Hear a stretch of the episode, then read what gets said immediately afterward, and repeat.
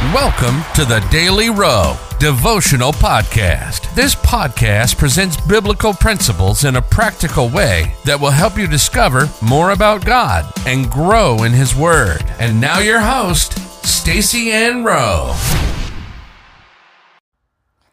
Welcome again, friends, to another daily devotional. The topic today is past defeat does not mean permanent defeat. The Bible verse comes to us from Joshua 8, verse 1, and it says, And the Lord said unto Joshua, Fear not, neither be thou dismayed. Take all the people of war with thee, and arise, go up to Ai. See, I have given into thy hand the king of Ai, and his people, and his city, and his land. Past defeat does not mean permanent defeat. Simply by learning from past mistakes, you can go back to a place where you had been defeated in the past and claim your victory.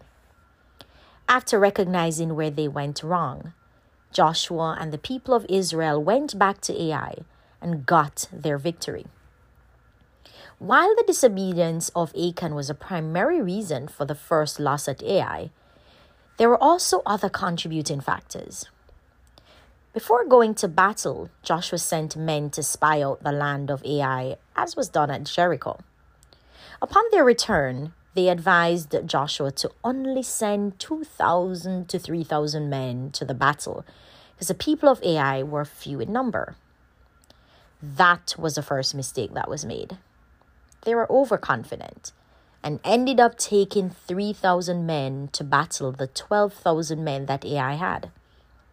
The second mistake was that they went to battle with Ai without first consulting God.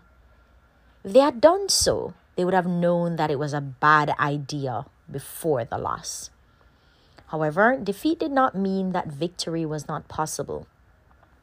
They got the victory the second time by learning from their mistakes and crafting a new approach. Three mistakes the Israelites made in this battle. There were three things that Joshua and the people of Israel did differently the second time around.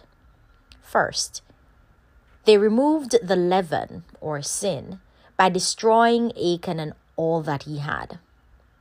The principle, the principle this teaches is that in order to rebound from past defeats, we must identify and remove habits and beliefs that are contrary to the Word of God. Second mistake Second, they based their war strategy on divine counsel. The war plan the second time around was built on the wisdom of God and not on man's counsel. God counseled Joshua to approach the battle against Ai by setting an, an ambush from behind the city, and it worked to perfection. The people of Ai were drawn out of the city by Joshua and his men, pretending to be fleeing from them as they did. The men in ambush came from behind and burned their city, which completely eroded their confidence, and they all perished by the sword. The third thing that the Israelites did differently was to utilize all available resources. While they took only 3,000 men the first time, God instructed them this time around to take all the people of war with them. Practice using all resources that God has given you to get the result you want. Life application. Rebound from past defeats by identifying and removing beliefs that are contrary to the Word of God. Seek divine counsel and effectively utilize all available resources. Let us pray. Lord, thank you for your wisdom and direction in circumstances that I once was defeated in. I choose to apply your wisdom and correct the mistakes I made in the past in order to be victorious this time around. In Jesus' name, amen.